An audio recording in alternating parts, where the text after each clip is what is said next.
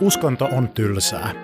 Tämä podcast sisältää taltiointeja minun katsomusaineiden opettaja Markus Finnilän pitämistä lukion evankelis-luterilaisen uskonnon oppitunneista. Ne sopivat erityisesti lukiolaisille, abiturienteille, jotka valmistautuvat uskonnon kirjoituksiin ja niille, jotka ovat aiheesta muuten vaan kiinnostuneita. Jaksojen sisältö perustuu lukion opetussuunnitelmaan 2021. Ja aivan niin kuin koulujen uskonnon opetus aina, se on tunnustuksetonta. Nauhoitukset on tehty aivan aidoissa verkko- ja live-oppituntitilanteissa, mikä saattaa joskus kuulua äänenlaadussa. Toisinaan mä viittaan mun käyttämiin dioihin, ja vaikka opetuksen pitäisi olla ymmärrettävää myös ilman niitä, niin sellaisissa tilanteissa, kun oppitunnin runko selkeästi rakentuu diojen varaan, olen mä linkittänyt ne jakson tietoihin esimerkiksi PDF- tai videomuodossa. Sitten ei muuta kuin pulinat pois ja omille paikoille istumaan, koska uskonnon tunti käynnistyy nyt.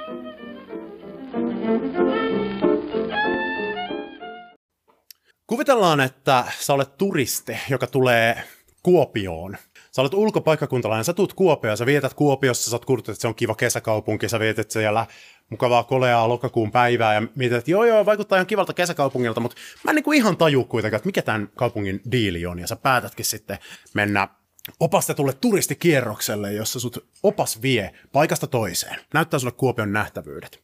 Sut viedään ö, ensiksi Kuopion torille, opas siinä kerää porukan kasaa, ja sä oot maksanut siitä 50 euroa, että sut viedään, ja sitten opas sanoi, että no niin, tervetuloa tälle opastetulle kierrokselle.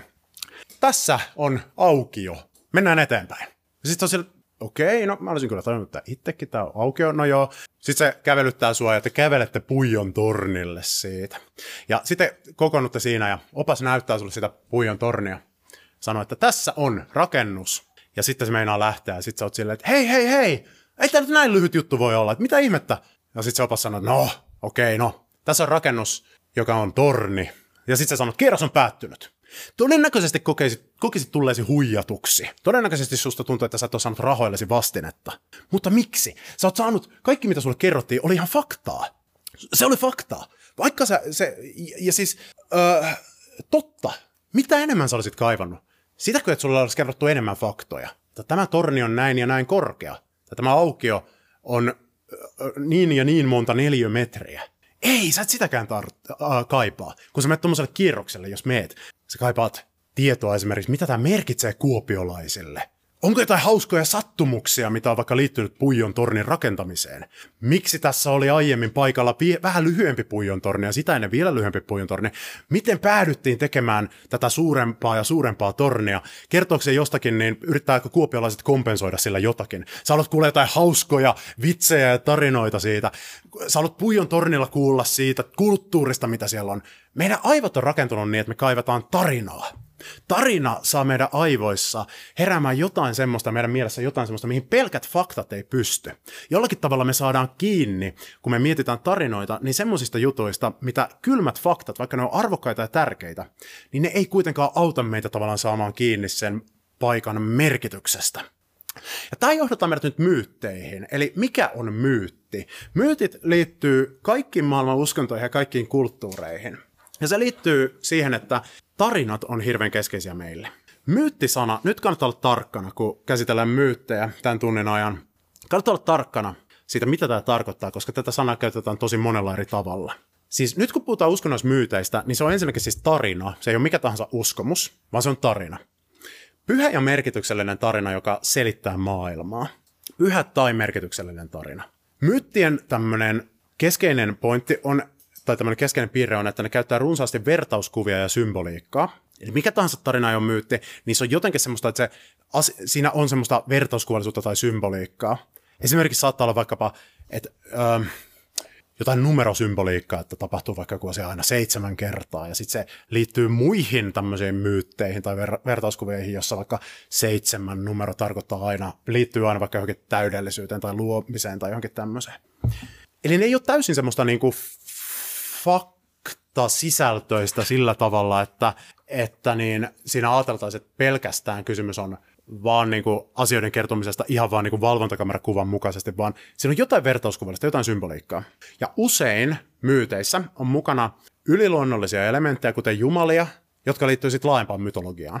Eli se ei ole vain joku yksittäinen satu tai yksittäinen tarina, vaan se liittyy laajempaan mytologiaan ja yleensä tästä merkkinä on se, että siinä on jotain yliluonnollisia juttuja, jotain jumalia, mitkä sä tavallaan tiedät jo muualta. Ei välttämättä. On myös myyttejä, jossa tämä on aika ohut, tämä pointti, tämä yliluonnollisuus tai jumalat, mutta tämä on yleensä näin, minkä takia myytti joskus suomennetaan jumalaistaruksi. Toisin kuin me nykyään ajatellaan, kun me ajatellaan helposti, että esimerkiksi kun kertaa historian tapahtumia, niin me halutaan tietää faktat ja numerot. Myytit ei toimi näin. Myyteissä ensisijaisena tarkoituksena ei ole koittaa antaa tietoa ihmisille, vaan viisautta ja arvoja. Tämä on tärkeää. Myyteissä, jotka uskonnoissa luokitellaan siis osaksi uskonnon tiedollista ulottuvuutta, niin kuitenkaan ensisijainen tarkoitus ei ole välittää tietoa tai faktoja, vaan pointti on viisaus ja arvot, eli moraaliset asiat. Tietoa ja viisautta voisi helposti luulla samaksi asiaksi, ja ne liittyy toisiinsa, mutta ne ei ole sama asia. Sulla voi olla kaikki maailman tieto ilman, että sulla on yhtään viisautta. Viisaus kyllä tarvitsee tietoa. Viisautta ja tietoa lentävän lauseen mukaan niiden välistä eroa voisi kuvata siten, että tieto on sun ymmärrys siitä, että tomaatti on hedelmä. Mitä se on biologisesti? Tieto on sun ymmärrys siitä, että tomaatti on hedelmä. Viisaus on sun ymmärrys siitä, että tomaattia ei pidä laittaa hedelmäsalaatteen. Sitten filosofia, kolmas juttu, mikä tähän voisi liittyä, on sitä, että mietitään, että onko ketsuppi pirtelöä vai ei. Mutta se ei, se ei nyt kuulu tähän. Siis tieto on faktoja. Tieto on sitä, että sä, sulla on asioita maailmasta, mitä sä tiedät, että, että tämmöistä vaikka numerista asiaa tai mitä on tapahtunut tai tämmöistä, mutta viisaus on sitä, että miten sä hyödynnät sitä. Ja viisautta me ei opita pelkillä faktoilla. Me tarvitaan faktoja siihen, mutta viisauteen. Tapa, millä kulttuurit opettaa viisautta yleensä seuraaville sukupolville on tarinat ja ennen kaikkea myytit.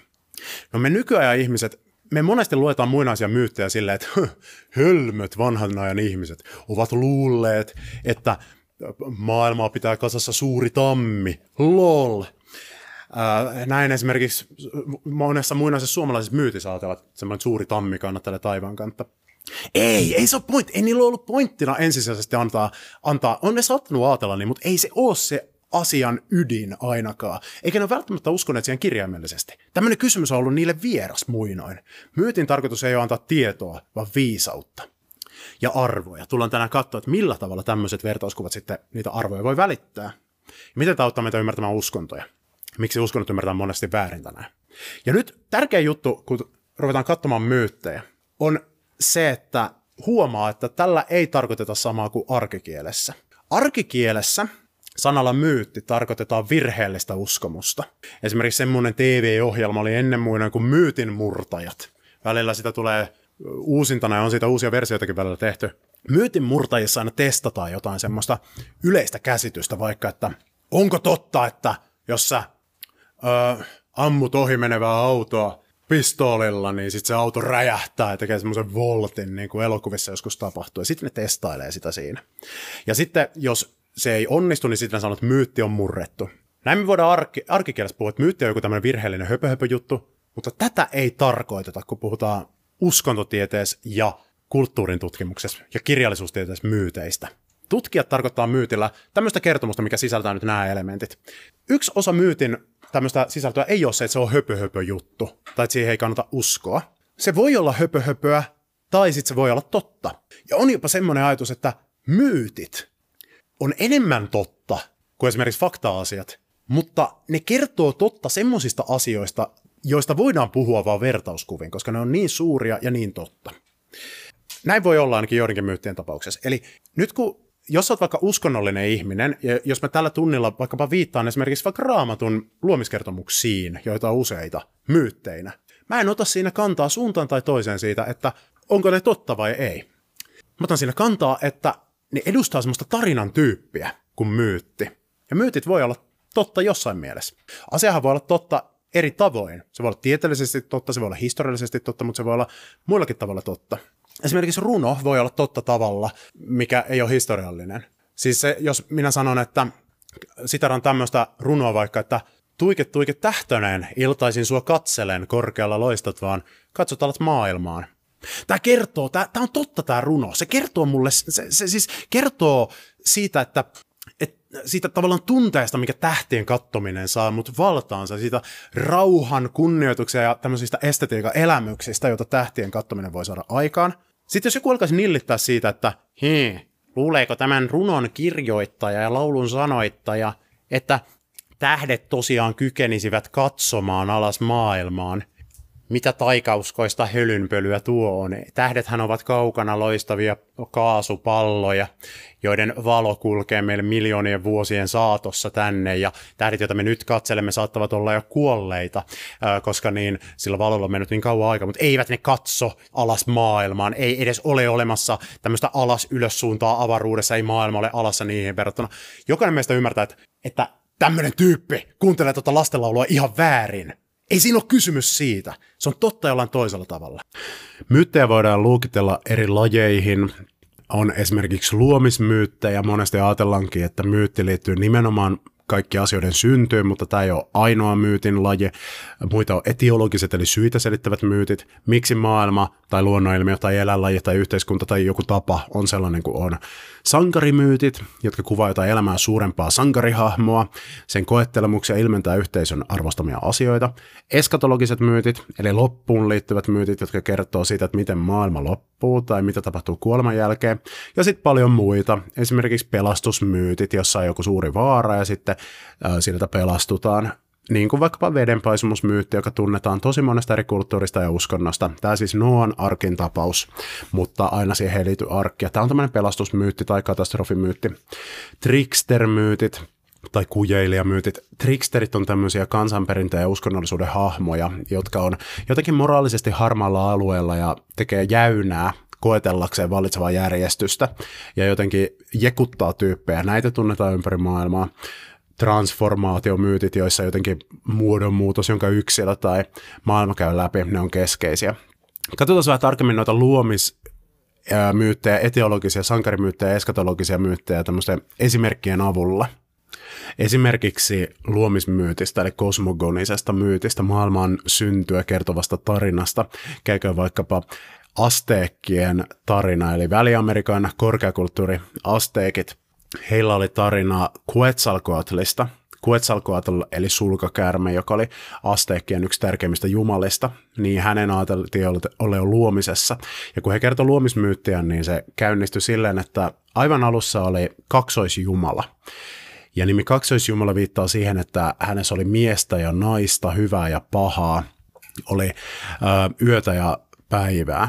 Ja tämä kaksoisjumala sitten, hänelle syntyi neljä poikaa.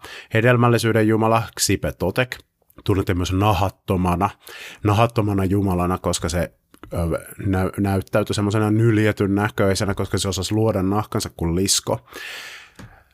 Sodan jumala Huitzilopochtli, joka oli voimakas. Salaperäinen yön jumala Tezcatlipoca ja sitten mahtavin kaikista sulkakäärme Quetzalcoatl, joka siis kuviteltiin tämmöisenä joko ihmishahmoisena tai sitten semmoisena värikkäänä suurena käärmeenä, jolla oli näyttävät sulat. Ja nämä alkoi nämä veljekset sitten luoda maailmaa, ja Quetzalcoatl sulkakäärme oli siellä johtajana, mutta sitten ne törmäsivät semmoiseen ongelmaan, että, että oli semmoinen krokotiilihirviö, Kipaktli, joka sitten aina nielas kaiken, mitä nämä velikset sai aikaiseksi. Ja niinpä sitten, jotta luominen oli mahdollista, niin täytyi kukistaa toi krokotiili. Ja tästä on kaksi versiota ainakin. Yhden version mukaan se paloteltiin neljään palaseen ja sitten niistä neljästä palasta tuli neljä ilmansuuntaa. Ja toisen version mukaan se pistettiinkin kahtia ja sen krokotiilin ruhon eri puolista tuli taivas ja maa. Mutta tämä on hyvä esimerkki luomismyytistä. Ympäri maailman usein luomismyyteissä on tämmöinen kuvio, että siinä jaetaan asioita erilleen toisistaan. Tämä näkyy myös raamatun luomiskertomuksissa, joissa Jumala jakaa taivaan maan ö, hyvän ja pahan, tai no, no oikeastaan hyvä ja paha hän ei jaa, hän nimittää asioita, kun ne on luotu niin hyväksi, mutta yön ja pimeyden, meren ja ö, ylhäällä olevat vedet ja näin poispäin. Eli yleensä siinä ei lähdetä liikkeelle siitä tilanteesta, että jotenkin oltaisiin, olisi, niin kuin, että ei ole mitään olemassa, vaan monesti luomismyyteissä ympäri maailman lähdetään liikkeelle siitä, että aluksi on jotenkin tämmöinen järjestäytymätön kaos, ja sitten palotellaan juttuja. Monesti siinä kanssa on mukana semmoinen joku alkutaistelu, eli joku tämmöinen kaauksen mahtia edustava voima kukistetaan ja nitistetään. Tässä tapauksessa se oli tämä kipokteli. No, tämä Quetzalcoatl sulkakärmen, niin silloin luomisen lisäksi oli asteekkien uskonnossa myös muita merkityksiä.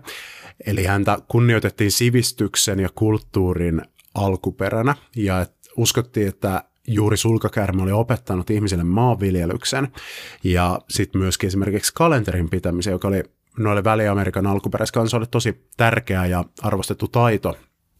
No, sillä oli myös huonoja seurauksia tällä uskomuksella, koska uskottiin myös, että Quetzalcoatl tulisi eräänä päivänä takaisin ja kenties ihmisen hahmossa. Ja sitten kun espanjalaiset vallottajat tuli 1500-luvulla ja alisti noin kansat, niin siinä tapahtui semmoinen sekaannus ja väärinymmärrys, että väitetysti ainakin jotkut ajatteli, että espanjalaisten valloittajien johtaja Hernán Cortés olisi ollut sulkakäärme Quetzalcoatl takaisin tulleena. Ja sitten Cortés olisi hyväksikäyttänyt näiden paikallisten hyvän tahtoisuutta häntä kohtaan, mikä sitten helpotti tätä hänen äh, suunnitelmansa toteuttamista ja äh, alkuperäiskansojen alistamista. No toinen esimerkki sit myytistä, tämä on sitten etiologinen myytti, eli syytä selittävä myytti, eli tarkoitetaan siis sellaisia myyttejä, joissa jotenkin kerrotaan tarinan muodossa selitys sille, että miksi maailma on sellainen kuin se on, minkä takia yhteiskunta on sellainen kuin se on, minkä takia vaikka jotain juhlaa vietetään tai niin poispäin.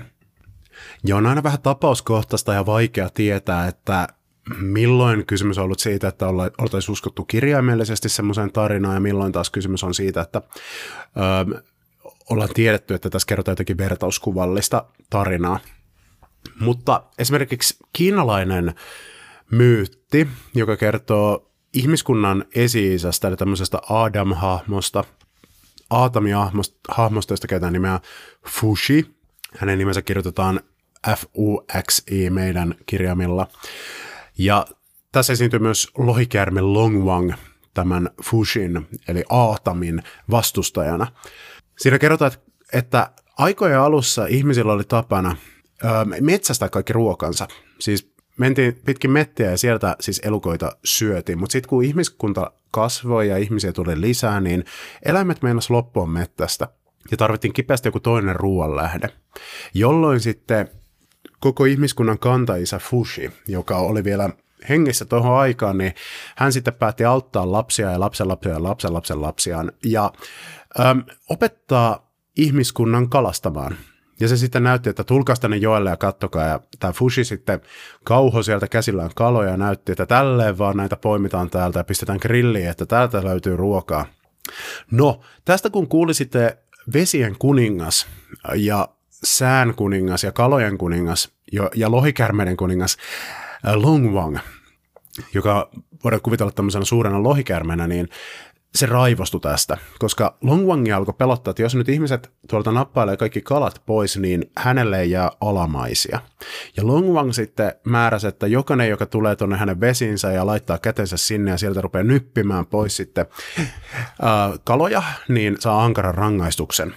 No Fushi alkoi sitten miettimään ratkaisua, että ei vitsi, että mitä tässä nyt tehtäisiin, että, että mun lapset saa ruokaa, mutta sitten se sattui näkemään kuin hämähäki kuto verkkoa, ja taisi, että ahaa, se keräs, keräs, keräs kaisloja, punoi niistä verkon ja näytti sitten, että hei, tällä pystytään kalastamaan, että heitetään vaan tämä verkko tonne ja sitten ootellaan, äh, ihan niin kuin hämähäkkikin oottelee vaan, että kärpäset tulee siihen, tulee sitten kyttäämään, niin tällä me pystytään kalastamaan tosi tehokkaasti ilman, että tarvitsee itse olla edes paikalla ja ilman, että tämä Longwang huomaa.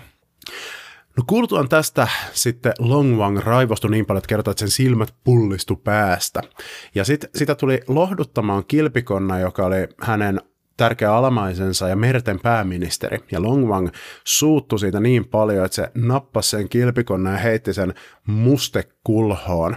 Ja näin kilpikonnat saivat kilpensä mustan värin boom, et odottanut, että tämä johtaisi tähän, että tässä selitetään kilpikonnan mustaa väriä.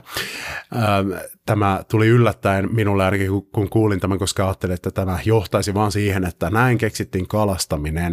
Mutta tämä ehkä kertoo siitäkin, että monesti nämä myytit on elänyt sukupolvelta toiselle niin paljon ja kehittynyt ja käynyt semmoisen pitkän matkan, että siihen on tarttunut monia kerrostumia. Ja ehkä tämäkin tarina, niin tässä saattaa olla nyt yhdessä semmoista tarinaa, millä selitetään kalastamisen alkuperää, millä selitetään kilpikonnien mustan värin alkuperää. Mutta etiologinen myytti, syytä selittävä myytti, ne ovat siis tämmöisiä.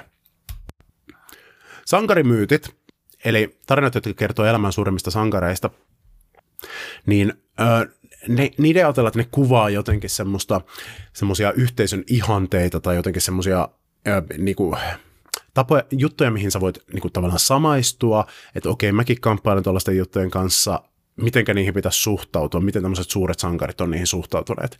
Joskus niissä voi olla niissä sankarimyyteissä taustalla joku historiallinen henkilö, mutta ei välttämättä. Sankarimyytit on aika lähellä legendoja. Legendat on pyhimystaruja. Erity- siis alun perin tarkoittaa tämmöisiä erityisesti kristinuskossa kerrottavia tarinoita jostakin historiallisesta henkilöstä, esimerkiksi pyhimyksestä, mutta sitten siihen on sekoittunut semmoista ää, myyttimäistä aineesta, niin sankarimyytit on aika lähellä niitä. Ehkä semmoinen tunnetuin sankarimyytti liittyy Herakleeseen, joka oli Kreikan mytologiassa ja uskonnossa Jumala, ja Herakles oli siis ylijumala Zeuksen ja kuolevaisen prinsessa Alkmenen poika. Ja äh, Herakleesta kerrotaan, että hän joutuu suorittamaan 12 urotekoa puhdistaakseen sielunsa ja oman tuntonsa siitä, kun hän oli tämmöisen hulluuden vallassa surmannut omat lapsensa. Ja sen piti käydä vähän hakemassa maanalasta koiraa ja vähän siivota semmoisia hirveän likaisia talleja ja, ja sitten esimerkiksi kukistaa hydra. Ja hydra on tämmöinen jättiläiskäärme, jolla on monta päätä, ja aina kun sen yhden pään katkaisee, niin kasvaa kaksi tilalle, mikä tekee siitä tosi vaikean tappaa. Hydra-nimi liittyy veteen. Hydrauliikassa on samaa juurta oleva sana, ja hydrauliikkahan viittaa veden kulkuun esimerkiksi putkissa. Eli ilmeisesti tämä saatettiin ajatella tämä hydra ja sen monet päät semmoisena ehkä haarautuvana jokena.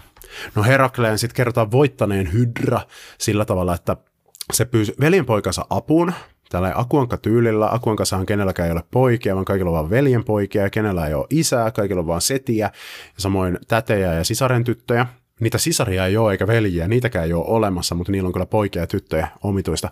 Her- Herakles otti tämän niin, tota, veljenpoikansa Iolauksen kaveriksi sitten ja antoi tälle soihdun. Ja sitten tämä tehtiin niin, että kun Herakles palotteli sitä käärmettä ja aina kun se otti hy- yhden pään siltä hydralta, niin se Iolaos äkkiä poltti sen haavan umpeen niin, ettei ehtinyt kasvaa uutta päätä.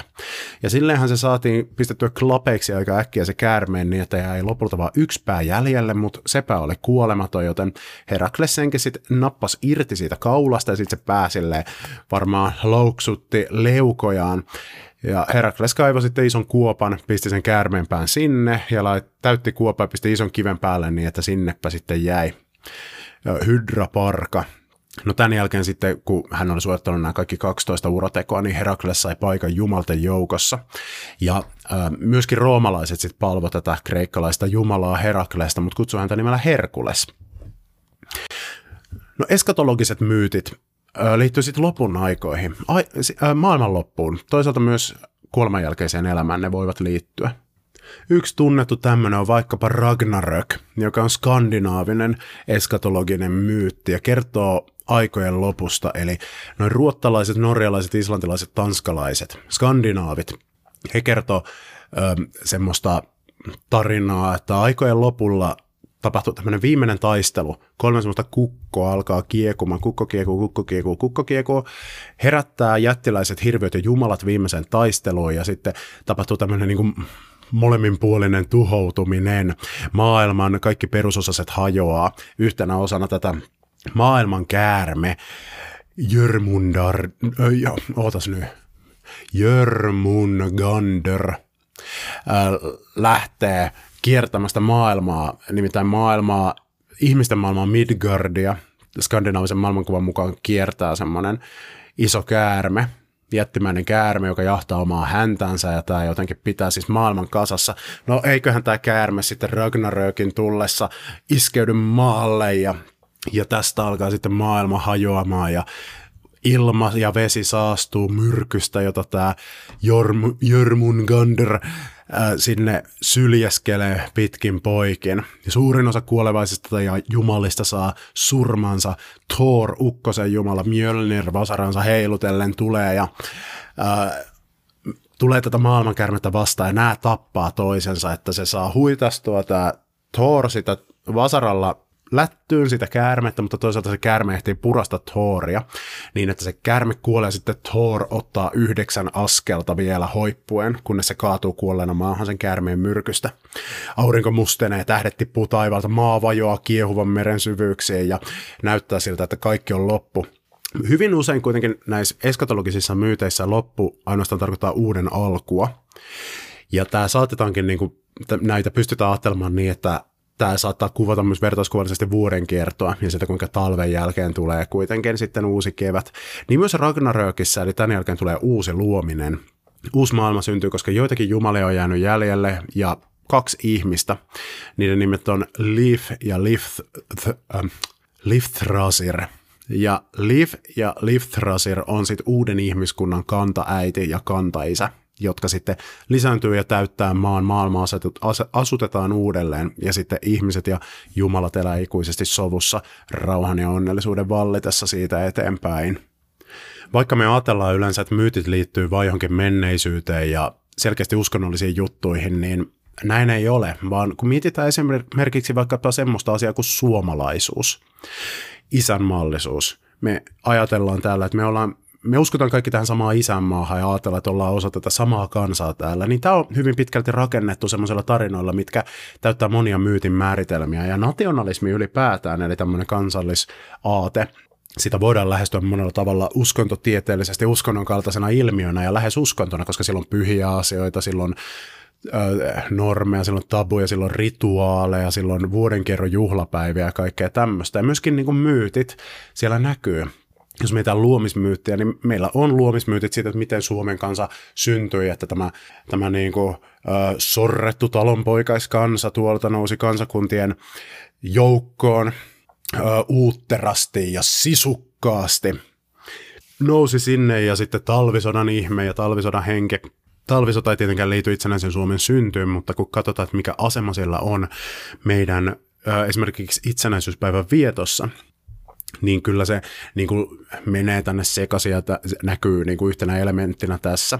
Ja se sisältää myyttisiä elementtejä. Siis, siis ensinnäkin, kun siis Suomi keksittiin ylipäätään 1800-luvulla nationalismin hengessä, ja kun oli jo, no sitä ennenkin jo alettu niin kuin opettaa suoma, niille, joita me tänä päivänä puhutaan suomalaisilla, suom, tai viitataan suomalaisina, niin niille oli alettu puhumaan sillä, että hei, te olette yhtä kansaa, mutta sitä ennen he olivat pitäneet itseään kuka pohjalaisina, kuka hämäläisina, kuka karjalaisina, kuka savolaisina, kuka kainuulaisina ja kuka suomalaisina. Suomalaiset oli nimittäin alun perin vaan Turun ympäristön heimo, joka puhuu ihan omaa tiettyä kieltään, jolle läheisiä sukukieliä puhuivat sitten karjalaiset ja savolaiset ja tälle, tai voidaan määritellä myös murteiksi, mutta nämä oli toisinaan niin etäisiä toisilleen nämä murteet, että niitä voitaisiin luokitella myös omiksi kieliksi. Mutta kun sieltä Turun seudulta alkoi pikkuhiljaa tämä tuo, suomalaisuuden idea, hallinnon ja kirkon hallinnon ja valtakunnan hallinnon kautta leviämään, niin levisi myös se Turun kielimuoto, joka muodosti pohjan kirjakielelle, koska Mikael Agricola sieltä Turusta käsin 1500-luvulla sen kirjakielen rupesi rakentamaan – niin sitten koulujärjestelmä levitti tämän yhteisen kirjakielen, niin että vaikka puhekielet oli tosi kaukana toisistaan, niin sitten kuitenkin toi kirjakieli, niin sitä sillä tavalla pikkuhiljaa ympäri Suomea tämä tai sitä aluetta, mitä nyt kutsutaan suomeksi, niin alkoi levitä sitten tämmöinen niin tapa puhua, jota pystyttiin ymmärtämään. Ja lopullisesti se levitti sitten 1900-luvulla yleisradio, kun sitä alettiin kuulemaan radiossa ja telkkarissa sitä samanlaista puhetta. Ja nykyäänhän murteiden väliset rajat on hyvin semmoisia kosmeettisia lähinnä ja hyvin vähäisiä. Mutta siis aivan hyvin olisi voinut kehittyä Suomen eri murteista eri kielet, eivätkä he pitäneet itseään yhtenä kansana. Mutta tämmöisillä tarinoilla se rakennettiin. Puhe sisusta ja sisusana ei pysty kääntämään millekään muulle kielelle ollenkaan, sillä ei ole vasteneita esimerkiksi englannin kielessä. No onhan sillä siis lähes niin kuin täsmälleen äh, tarkkavasti ne guts guts, joka tarkoittaa siis suolistoa, ihan niin kuin suomen sana sisu tarkoittaa siis sisuskaluja alun perin, se tarkoittaa useimmissa tilanteissa hyvin samanlaista juttua, mutta tällä rakennetaan semmoista ideaa, että me uskottaisiin tähän suomalaisuuteen. Eikä tämä tarkoita, että nämä on höpöjuttuja, nämä kaikki perustuu tosi juttuihin, mutta tietynlaiseen myyttiseen muotoon kristallisoituina versioina, joka ei ole samanlaista kuin historiankirjoitus. No, etiologiset myytit, syytä selittävät myytit. Isi, miksi me otetaan hattu pois päästä, kun Suomen lippu nousee salkoon? No katsos poika, niin se johtuu siitä, että Suomen lippu, se kertoo meille tärkeistä asioista. Tiedätkö, mitä tarkoittaa sininen ja valkoinen väri? Tuhansia järviä, puhdasta vettä, puhdasta taivasta, joka on vapaa saasteista, ja pilviä ja lunta. Puhdas luonto on kautta aikaan ollut meille tärkeä asia, ja sitä me kunnioitamme tässä, ja sitä uhrausta, minkä, minkä moni on tehnyt sen eteen. Tämä on etiologinen myytti, jolla opetetaan tärkeitä arvoja lapsille, mutta onko se syntynyt sillä tavalla se lippu vai ei historiallisesti? No osittain varmaan on. Toki siellä on niinku se, että haluttiin samannäköinen lippu kuin mikä Pohjoismailla oli, koska haluttiin sinne assosioitua. Alun perin ne tulee tietenkin Tanskan lipusta ja siihen liittyy se semmoinen myytti, että kun Tanskan kuningas, oliko se nyt Virossa tappelemassa ja sitten oli niin kuin paha tilanne, niin taivaasta putosi tämmöinen Tanskan lippu tai, tai semmoinen niin kuin, lakana, missä oli verta ja sitten valkoinen risti oli jäänyt keskelle, Jumala lahjoitti tämän ja sitten tämä antaa mallin kaikille Pohjoismaille, eli sinne menee oikeastaan sen, sen meidänkin lipun juuret. Sekin on etiologinen myytti, että miksi meillä on juuri tämmöinen lippu. No katsos, kerran oltiin taistelussa ja sitten taivaalta, no niin, Sankarimyytit. No tätä on rakennettu siis suomalaisuuden idea sankarimyyteillä, eli 1800-luvulla kuoltiin kateellisia sille, että kun antiikin Kreikan ja Rooman myytit on niin siistejä ja ö, yhdistyneen kuningaskunnan Arthur-legendat, ne on niin siistejä, että miksi meillä ei ole tämmöiset, meillä on joku Lalli ja Henrik, eikä olla edes ihan varmoja, että kumpaa kannattaisi pitää enemmän sankarina Henrikkiä, joka oli englantilainen, tarinan mukaan vai Lallia, joka hänet surmasi, joka niin kuin oli suomalainen, ja, mutta toisaalta se oli murhamies, niin sitten näitähän kaivettiin sitten niin sanotusta kalevalaisesta runoudesta, ja kansanperinteen keräjät sitten kuuntelin runonlaulaa ja merkkaili muistin niitä. Ja Elias Lönnruut sitten teki tämän upean teon, että niiden pohjalta sommitteli tämmöisen antiikin eposten kaltaisen kansallisepoksen suomalaisille, suomalaisille perustelemaan sitä, että minkälaista on tämä suomalaisuuden idea ja miksi suomalaiset ovat y- yksi kansa. Että meillä on tämmöiset myyttiset sankarit, siellä on Lemminkäistä ja Väinämöistä ja Ilmarista ja niin poispäin, jotka on siis alkujaan ollut jumalia.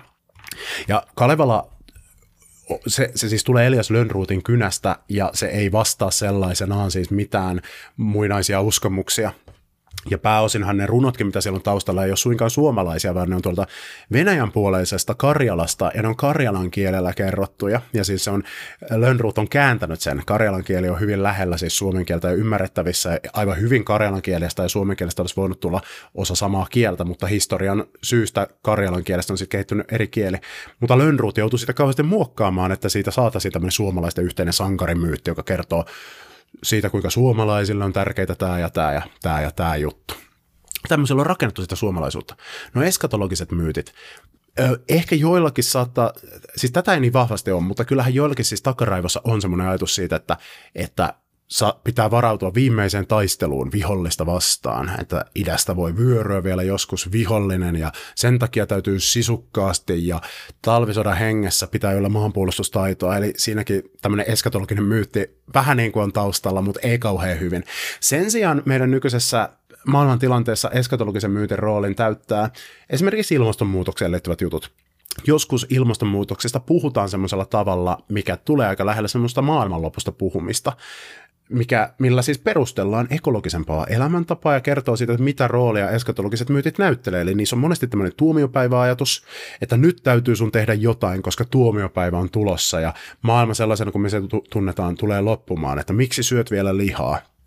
Ja mm, vaikka me tiedetään, että puhe maailmanlopusta on liiottelua, kun puhutaan ilmastonmuutoksesta, niin koska kuitenkin ne skenaariot, mitä tieteellisesti voidaan sanoa, että ilmastonmuutos tuo tullessa, niin ne on hyvin vakavia tulee johtamaan kauheisiin juttuihin, niin meidän ajatukset, meidän niin kuin tapa, miten ihmiset ovat rakentuneet, ohjaa meidät kertomaan siitä asiasta eskatologisia, eli maailmanloppukuvastolla pelailevia tarinoita. Ja tällä tavalla me eletään edelleen siis myyttisessä yhteiskunnassa – Mutta peruutetaan vähän taaksepäin siitä ja palautan mieleen ne neljä myyttiä, mitkä mä kerroin. Eli myytti Quetzalcoatl sulkakärmeestä, myytti Long Wang äh, tästä merten kuningas lohikärmeestä, joka viskasi sen kilpikonnan sinne mustepöttiin, ähm, Ragnarökistä sekä myytti Herakleesta. Näiden, mä, mä olin valinnut nämä myytit siis siitä syystä, tähän, koska ne sisältää mielenkiintoisen yhtäläisen tekijän. Ja se on se, että näissä kaikissa esiintyy, vaikka nämä on eri kulttuureista, niin hyvin samanlainen hahmo. Tämmöinen suuri käärme tai lohikäärme, jolla on jonkinlaisia yliluonnollisia voimia. Eli Ragnarök-tapauksessa tämä maailmankärme, joka listii Thorin ja jonka Thor listi.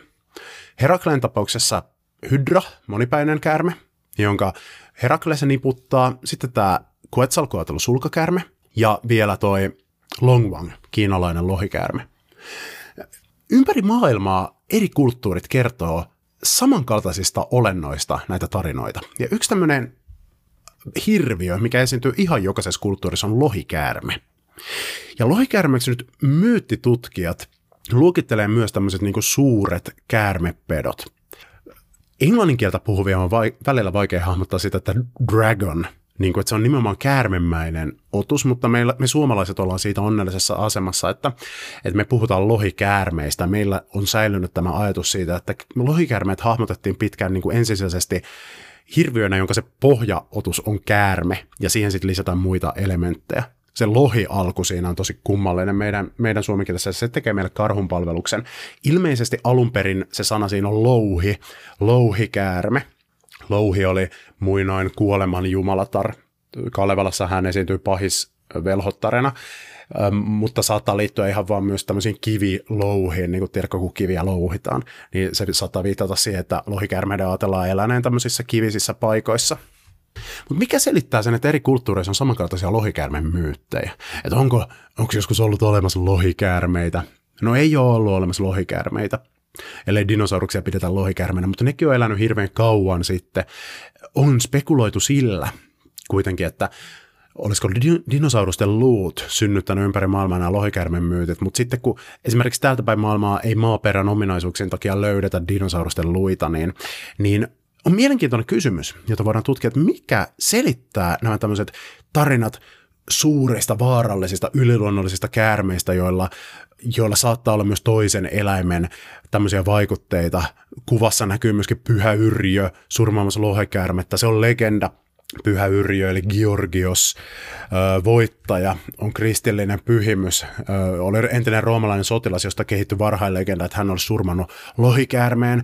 Se on tämmöinen arkkityyppinen lohikäärmettä surmaava ritari, siis symbolinen tapa kuvata pahuutta, kuinka hän kukistaa pahuuden ja saatanan vallan. Tuolla näkyy myöskin vanhimpia, vanhin tunnettu lohikäärme, Tiamat, babylonialainen luomisen alkukaosmonsteri. Nähdään, että hän, se on tämmöinen kär, kärmes, jolla on pikkuset, pikkuset jalat täällä ja sarvet päässä, eli siellä on muiden kielenten ö, vaikutteita. Australian alkuperäiskansa tuntee tämmöisen sateenkaarikäärme, hahmon, joka vastaa siellä kulttuurissa sitä. Jotkut kulttuurit pitää lohikärmeitä pahoina, jotkut hyvinä. Euroopassa ne on pahoja, Kiinassa esimerkiksi ne on hyviä, mutta keskeinen tekijä on, että niillä on tämmöisiä inhimillisen älyn ja moraalin piirteitä, jotka nostaa ne eläinlajien yläpuolelle. Mikä selittää nämä?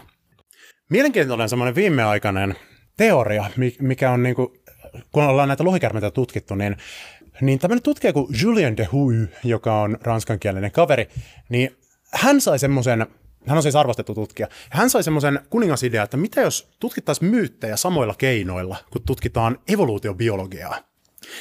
Evoluutiobiologit on kehittänyt semmoisia softia, joilla verrataan geenejä tai kromosomeja toisiinsa. Ja sitten jaetaan ne geeneihin, ja kun ajetaan eri kromosomit niin kuin eri eläinlajeilla esimerkiksi tai ihmispopulaatioilla niin kuin tuolta näiden softien läpi, niin se sitten päättelee semmoisen sukupuun, josta pystytään päättelemään, että mikä on ollut näiden geenien niin kuin alkuperäinen muoto, missä vaiheessa on mutatoitunut joku tietty geeni ja näin poispäin. Tämä Julien de Huy sai tämmöisen kuningasidean, että tutkitaan myyttejä samalla tavalla. Ja se jako maailman eri lohikärmen myytit myteemeihin, eli vähän niin kuin geeneihin. Ja lähestyy niitä silleen, että jos niin kuin myytit menee sukupuolelta toiselle, niin välillä aina sinne keksitään, kun ne muokkautuu, välillä sinne keksitään aina uusia elementtejä, että voitaisiko niin kuin tätä katsoa tälle, että miten nämä myytit on mutatoitunut historian aikana. Ja hämmästyksekseen se huomas, että nämä maailman lohikärmen myytit, kun ne ajetaan tämmöisen softan läpi, niin tämä softa väitti, että kaikki maailman lohikärmen myytit selkeästi tulee samasta alkuperästä. Ja sitten on testattu uudestaan ja uudestaan, ja saatu näin selville, että, että lohikärmen myytin leviäminen vastaa täsmälleen sitä, miten on levinnyt ihmiskunta tuolta Afrikasta. Eli joskus 50-60 000 vuotta sitten vähän yli äh, lähti ihmiset leviämään Afrikasta poispäin. Tällä porukalla oli lohikärmetarina, josta on kaikki lohikärmemyytit tämän teorian mukaan tullut. Ja mikä hämmästyttävintä, niin tää, tällä menetelmällä, joka on siis napattu biologiasta, tämä Julien de Huy väittää, että pystytään päättelemään luotettavasti tieteellisin keinoin, että minkälainen oli se alkuperäinen lohikärmen myytti mitä meidän esivanhemmat kertoi 50 000 vuotta sitten. Ja tämä ylettää meidän tiedot maailmasta niin tota, paljon paljon kauemmas kuin mitä ollaan ajateltu, että on mahdollista. Me pystytään kurkkaamaan meidän kymmeniä tuhansia vuosia ennen lukutaidon keksimistä eläneiden esiisien mielikuvitukseen ja katsoa, että mitkä oli heille tärkeitä. Mä kerron nyt teille lyhyesti tämän lohikärmen myytin, mikä tämän Dehuin mukaan on ihan kaikkea. Niin kun puhutaan niin kun saduista, missä on lohikärmeitä muita. Minkälainen on ollut se alkuperäinen lohikärmen myytti tämän hänen tulostensa mukaan? Eli jos tämä teoria on totta, niin kaikki maailman lohikärmen myytit voidaan jäljittää semmoiseen yhteen ainoaan tarinaan, joka olisi ollut alkuperäinen myytti tämmöisestä suuresta lohikärmestä tai kärmehirviöstä, joka on tunnettu jo yli 50 000 vuotta sitten. Ja se porukka meidän esivanhempiamme, joka jätti nykykäsityksen mukaan Afrikan ja lähti asuttamaan muuta, maa, muuta maailmaa silloin kymmeniä tuhansia vuosia sitten esihistoriallisena aikana, olisi kertonut tätä tarinaa ja se on ollut heille jotenkin niin merkityksellinen, että se on säilynyt muuntuneissa muodoissa tähän päivään asti. Mutta tämän De Huin mukaan tämän alkuperäisen myytin elementtejä pystytään aika vahvasti siis ja varmasti nyt rekonstruoimaan, eli tällainen päättelemään jälkikäteen ja rakentamaan uudelleen, että mitä siihen on kuulunut. Vahvoja todisteita hänen mukaansa on siitä, että tässä myytissä esiintyi tämmöinen hybridiolento, eli olento, jonka keho koostuu monen eri eläinlajin osista. Et sen vartalo oli tämmöinen kuin jättiläismäisen käärmeen ja kerrotaan, että sillä oli suomuja, mutta sitten sillä oli ihmisten hiukset, päässä sarvet, korvat samoin päässä ja sitten muitakin nisäkäsmäisiä piirteitä. Se oli lentokykyinen, sitä pidettiin ihmisille vaarallisina. Ja sitten mielenkiintoinen juttu, mitä me ei liitetä tänään yleensä lohikärmeisiin, on se, että se siis olennaisesti liittyy veteen. Että se asu joessa tai sitten lähteessä. Pystyi lähtemään sieltä, mutta se oli sen tukikohta ja se jollakin tavalla vartioi veden virtausta ja kykeni sitten säätelemään sitä, päättämään, että koska vesi virtaa ja koska ei. Eli me voidaan kuvitella sellainen tarina, että ihmiset olisivat kaivaneet vettä ja toivoneet tältä lohikärmeltä, että se niin tuota, sitten antaisi veden taas kulkea, että saataisiin juotavaa. Öö, se vesi, missä se asuu, niin sen ajateltiin olevan semmoista vellovaa, aaltoilevaa ja kuohuvaa. Ja sitten tämä muutenkin liittyy sääilmiöihin, tai, tai niin kuin, tämä liittyy sääilmiöihin ja sitäkin kautta liittyy veteen. Eli jonkinlainen kytkös sillä oli tuuleen ja myrskyyn, ja sitten ilmeisesti se, sen ajateltiin osaavan luoda sateenkaaria. Tulen syökseminen esimerkiksi tai ilkeys ei kuulunut tähän. Se on epäselvä. Siis se oli vaarallinen jo ihmiselle, mutta sitä ei, ää, ei, ei ole todisteta siitä, että se olisi ollut niin kuin ensisijaisesti tai yksiselitteisesti paha. No sitten on vielä jotakin semmoisia piirteitä, jotka ää, tällä menetelmällä, fylogeneettisellä menetelmällä siis ollaan pystytty päättelemään, että mahdollisesti kuuluu tähän alkuperäiseen myyttiin, mutta tämä on ehkä semmoinen 50-50 prosenttinen chanssi ja vähän riippuu tutkijasta, että mitä näistä ajatellaan. Yksi on semmoinen, mikä mahdollisesti kuuluu tähän alkuperäisen lohikärmen myyttiin, on se, että sillä oli jotain tämmöistä niin kuin erityistä eripuraa naisten kanssa. Että kun se, jos se valitsi ihmisiä uhreikseen, niin se mielellään valitsi naisia. Ja kenties se myöskin oli jotenkin, se, sille naisten kuukautiskierto oli jotenkin vaarallinen juttu tälle lohikäärmeelle – kun meillä on paljon satuja, missä lohikärme nappaa prinsessan ja sitten ritari tulee sitä vapauttamaan sieltä, niin se olisi heijastumaa tästä. Selkeä semmoinen, että se on ilkeä, niin se sitten pystytään jäljittämään, että tämmöinen mutaatio tässä myytissä oli tapahtunut siinä kohtaa, kun tämä levisi Eurooppaan ja mistä eurooppalaiset myytit polveutuu. Eli se ilkeys. Siinä vaiheessa myöskin ruvettiin ajattelemaan, että se asuu luolissa tai maan alla. Ja aluksi siihen myytti on kuulunut se, että se on nimenomaan joku tämmöinen luola lähde tai luola puro, jossa se asuu, mutta tämä alkuperäinen, mikä on rekonstruoitavissa, niin ei näytä siltä, että siinä olisi ollut vielä luolassa asujista kysymys, eli troglodyyteistä, vaan että mikä tahansa tämmöinen joki tai lähde. Ja, to, ja totuus on tietenkin se, että nämä on vain ne jutut, mitä pystytään päättelemään. Oikeasti se on kulunut muutakin, mutta, mutta ne on sitten kadonneet historian hämäriin, kun ei ole säilynyt perillisiä sitten niistä vaiheista sitä myyttiä. Mahdollinen, mahdollinen tämmöinen elementti tässä alkuperäisessä myytissä on ollut se, että tämä käärmehirviö, lohikäärme, nähtiin syypäänä ihmisten alkuperäiseen kuolevaisuuteen. Saatettiin ajatella niin, että meidän on syyttäminen tätä joen tarkkailija, joen vartioja monsteria siitä, että miksi me kuollaan. Et kenties se oli purassu jotain tyyppiä ja tällä tavalla tuonut niin kuin, käärmeen pureman kautta kuoleman ja se olisi saattanut sitten syntyä tämmöisistä niin kuin, kokemuksista siitä, että kun käärme, niin on purassu. Siis syy sille, että minkä takia tämä oli just käärmeen mallinen, niin siitä on houkutteleva hakea semmoisesta, että ö, käärmeet on ollut jo varhaan niin ihan ensimmäisten nisäkkäiden tärkeimpiä saalistajia. Ja sen takia evoluutiossa on tämmöinen kauhu ja kammo käärmeitä kohtaan ollut tosi hyödyllinen juttu ja me ollaan peritty se hyvin pitkältä menneisyydestä ja on siis tutkittu sitä paljon, että meidän aivot toimii siten, että me ollaan tosi hyviä tunnistamaan käärmeitä meidän ympäriltä, pelkäämään niitä, että meidän keho reagoi tosi nopeasti siihen, kun käärme tulee meidän näkökenttään ja me kavahdetaan sitä jo paljon nopeammin kuin mitä me edes tajutaan, että mitä me ollaan just kavahdettu, ja vasta sitten tulee se tajunta siitä, että tämähän oli siis käärme, mikä me nähtiin, niin se, se on ehkä syypää siihen, että minkä takia justin käärme on valikoitunut tähän, miksi tämä on säilynyt näin pitkään sitten. Mahdollisesti uskottiin, että tällä, ja tässä myytissä mahdollisesti kerrottiin, että tällä lohikäärmellä on hallussaan maaginen helmi tai kristalli. Ja ehkä oli näin, että se, se pidet, sitä pidettiin kuolemattomana, paitsi jos sen pää irrotetaan tähän sitten tämä tutkija liittää semmoiset arkeologiset löydöt, että on ympäri maailmaa eri kulttuureista löyty, löydetty paljon semmoisia päättömiä käärmeen ruumiita tai käärmeen luurankoja, joiden pää on hävitetty. Ja merkkejä siitä, että kysymys olisi ollut jonkinlaisesta rituaalisesta jutusta. Ja sitten kun näissä myyteissä on paljon tätä lohikäärmeen pään katkontaa ja sellaista, niin tässä on saattanut olla tämmöinen vahva elementti on ihan siinä alkuperäisessä myytissä. Sitten ehkä tätä pidettiin parantajana. Ja mahdollisesti se alkuperäinen tarina meni jotenkin siten, että ihminen saa selville tämän lohikäärmeen kyvyn, että millä tavalla se parantaa itseään ja eläimiä. Ja sitten ihminen jotenkin vakoilee sitä tai jotenkin muuten riistää siltä tämän parantamisen salaisuuden ja käyttää sitä menestyksekkäästi jotenkin epätoivoisesta tilanteesta selviämiseen. Ja jos tämä pitää paikkaansa, niin tässä meillä olisi maailman vanhin säilynyt tarina, mistä meillä on tietoa. Ja tästä olisi peräisin kaikki nuo äsken luetellut lohikäärmeet ja myöskin kaikki meidän tämmöiset lohikäärmehahmot esimerkiksi siitä fantasiakirjallisuudesta. No onko tästä sitten jälkiä tästä mahdollisesti maailman vanhimmasta myytistä sitten järjestäytyneissä isoissa kirjauskonnoissa, niin kuin vaikka kristinuskossa? Ilman muuta. Siis nyt ton valossa, mitä äsken tuosta kärmemyytistä pystyttiin päättelemään, niin esimerkiksi tarina Aadamista ja Eevasta näyttää ihan erilaiselta siitä kärmestä, jonka ne kohtaa.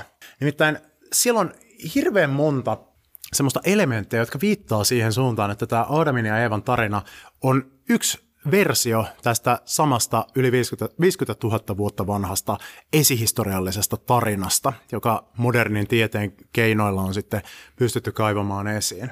Et mitä siellä on? No siellä on käärme. Tarinahan menee siten, että Jumala luo Edenin puutarhan, paratiisimaisen paikan, missä Aadam ja Eeva, eka ihmispari, asustaa. Ja sitten siellä on kaksi puuta, elämänpuu ja hyvän ja pahan tiedon puu.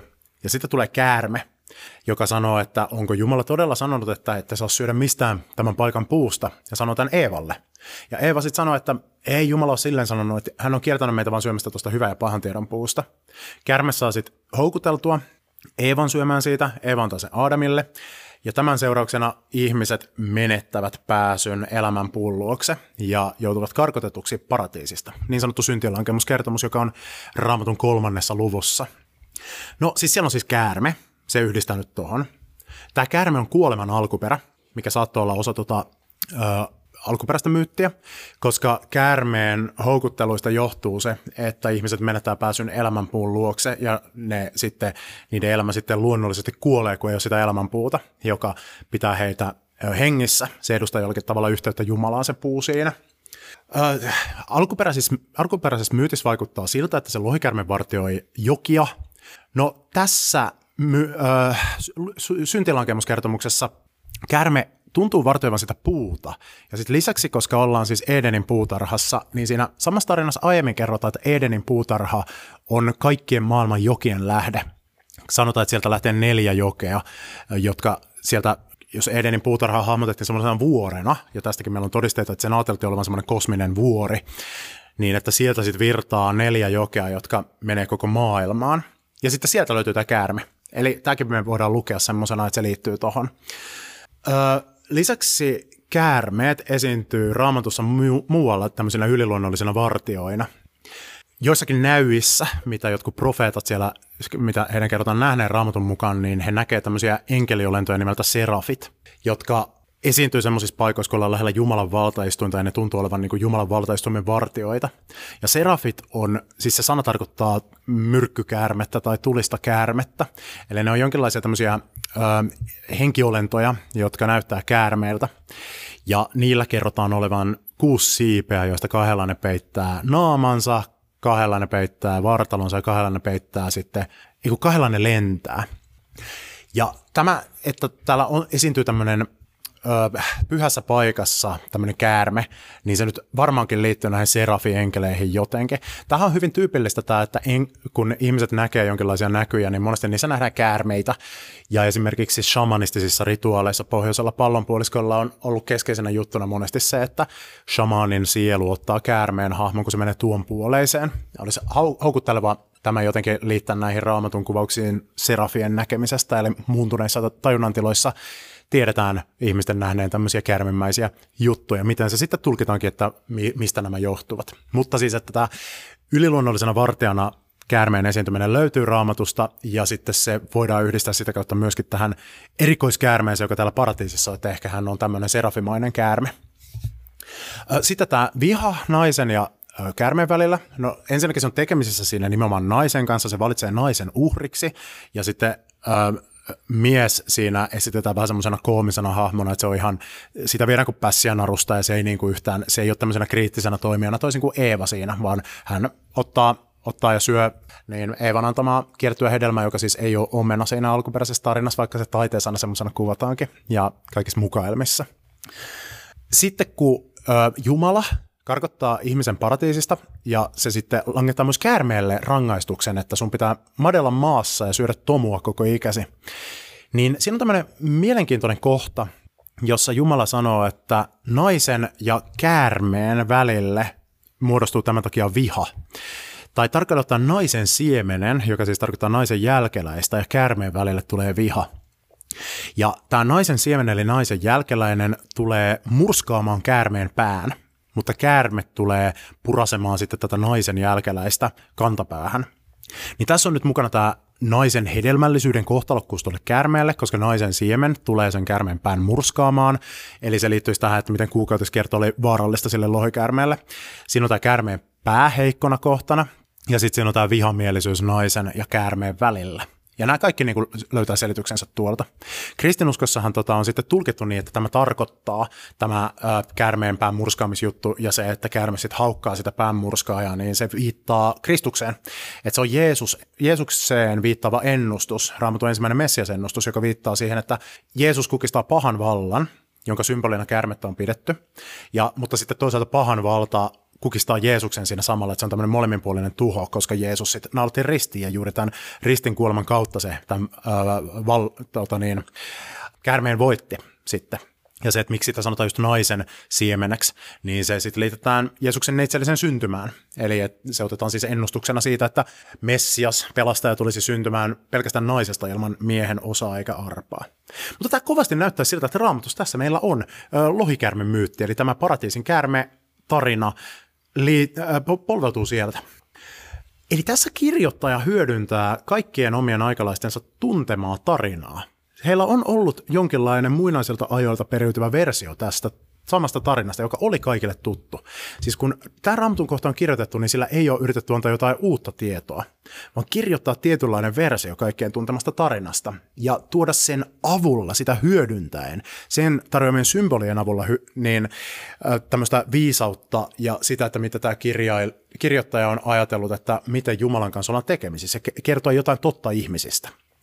Eli hän tuskin on ajatellut, että lukijoiden pitäisi ottaa se kirjaimellisena juttuna, koska hän käyttää tunnettua tarinaa, jota se muokkaa tietoisesti tietynlaiseen suuntaan.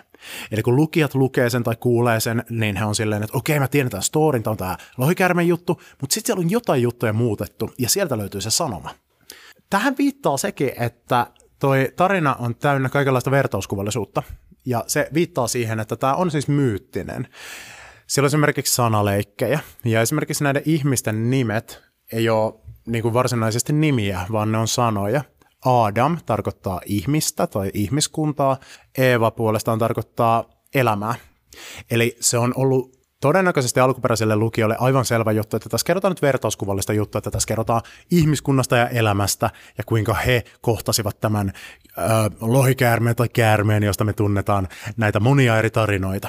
Ja mitä, tämä, mitä tämän avulla sitten opetetaan siitä juutalaisten jumalasta, niin sieltä löytyy se pointti. Ja mitä tämän avulla sitten opetetaan ihmisenä elämisestä. Kysymyksessä on siis tyylipuhdas myytti. Ja tämä ei tarkoita siis välttämättä sitä, että tämä ei ole totta. Siis tarina Adamista, Eevasta ja käärmeestä voi olla hyvinkin totta, mutta se on silti myytti. Se, että se on myytti, tarkoittaa sitä, että se, että onko se totta vai ei, niin siinä ei ole olennaista se, että onko se tapahtunut historiallisesti. Ei se ole se myytin pointti, koska myytit ei välitä ensisijaisesti tietoa, vaan viisautta. Kun kysytään sitä, että onko Adam ja Eeva ja käärme keissi totta, niin se kysymys on se, että onko se, mitä sillä väitetään ihmisestä ja maailmasta, onko se viisasta ja onko se hyödyllistä, se vertauskuvallisuus, mikä siinä piilee. Näin ollen, jos tahtoo ottaa Adamin ja Eevan tarinan kirjaimellisesti, niin sitä ei pidä ottaa kirjaimellisesti, koska se on se väärin tulkintaa ja ohittaa sen faktan, että se on kirjoitettu myyttinä ja aiempien myyttien tämmöisenä muunnoksena. No mitä se sitten tarkoittaa? Mikä on se vertauskuvallisuus? No ehkä mä jätän sen nyt opiskelijoiden huoleksi sitä miettiä. Sieltä saattaa löytyä aika montakin semmoista juttua. Mikä siinä olisi semmoista, mikä, mikä minkä voi ajatella, että on totta jokaisen ihmisen, jokaisen elävän, eli meidän Adamin ja Eevan kohdalla kaikkina aikoina. Sitä sopii miettiä. Mutta ihan semmoisena kiinnostavana loppukaneettina vielä huomautettakoon, että tämä ei ole ainoa juttu, missä raamatus hyödynnetään tuota lohikärmen myyttiä, vaan tuon saman myytin perillisiä tulee siellä tosi monella tavalla esiin. Eli se on ollut raamatun kirjoittajien ihan suosikki tämmöinen tarina tai meemi, mitä ne on käyttänyt ää, ja muokannut erilaisiin käyttötarkoituksiin, koska se on ollut niin tunnettu. Et raamatussa myöskin lohikärmessä maistetaan mereen, eli siellä näkyy se yhteys veteen. Esimerkiksi psalmien kirjassa, siinä voimallasi halkaisit mereen, siinä musersit lohikärmeiden päät vetten päällä. Tämä liittyy no tämä voi ymmärtää joko viittaavan luomiseen, siihen kun luomisessa kerrotaan, kuinka Jumala jakaa meren, tai sitten tämä voi ajatella liittyvän Mooseksen tarinaan, jossa israelilaiset kulkee punaisen meren halki.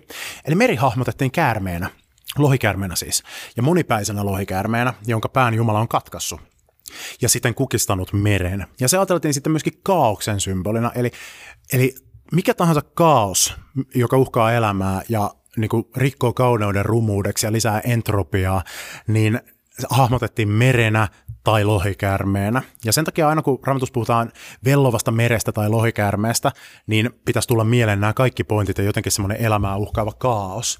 Noan arkin tarina, voidaan myös ajatella tätä kautta, eli siellä se meri edustaa vähän niin kuin sitä lohikärmettä, se linkittyy tähän, että miten raamatussa sitten kuvataan sitä asiaa. Se on semmoinen versio tästä myytistä, jossa se lohikärme itse on kadonnut, mutta se ää, meri esittää sitä sen roolia. Ja siellähän tulee sateenkaari lopuksi merkkinä rauhasta, niin sen voi halutessaan ajatella olevan semmoinen taust, ää, perillinen siitä lohikärmeen kyvystä luoda sateenkaaria, tai sitten se liittyy ihan vaan siihen, että sade päättyy siinä tarinassa. Paholainen. Paholaista kuvataan Raamatun viimeisessä kirjassa ilmestyskirjassa lohikärmeenä, jonka arkkenkeli Mikael heittää alas taivaasta. Ja siinä se myöskin sanotaan, että tämä on muuten se paratiisin käärme sitten, mistä puhutaan Raamatun ekalla sivulla.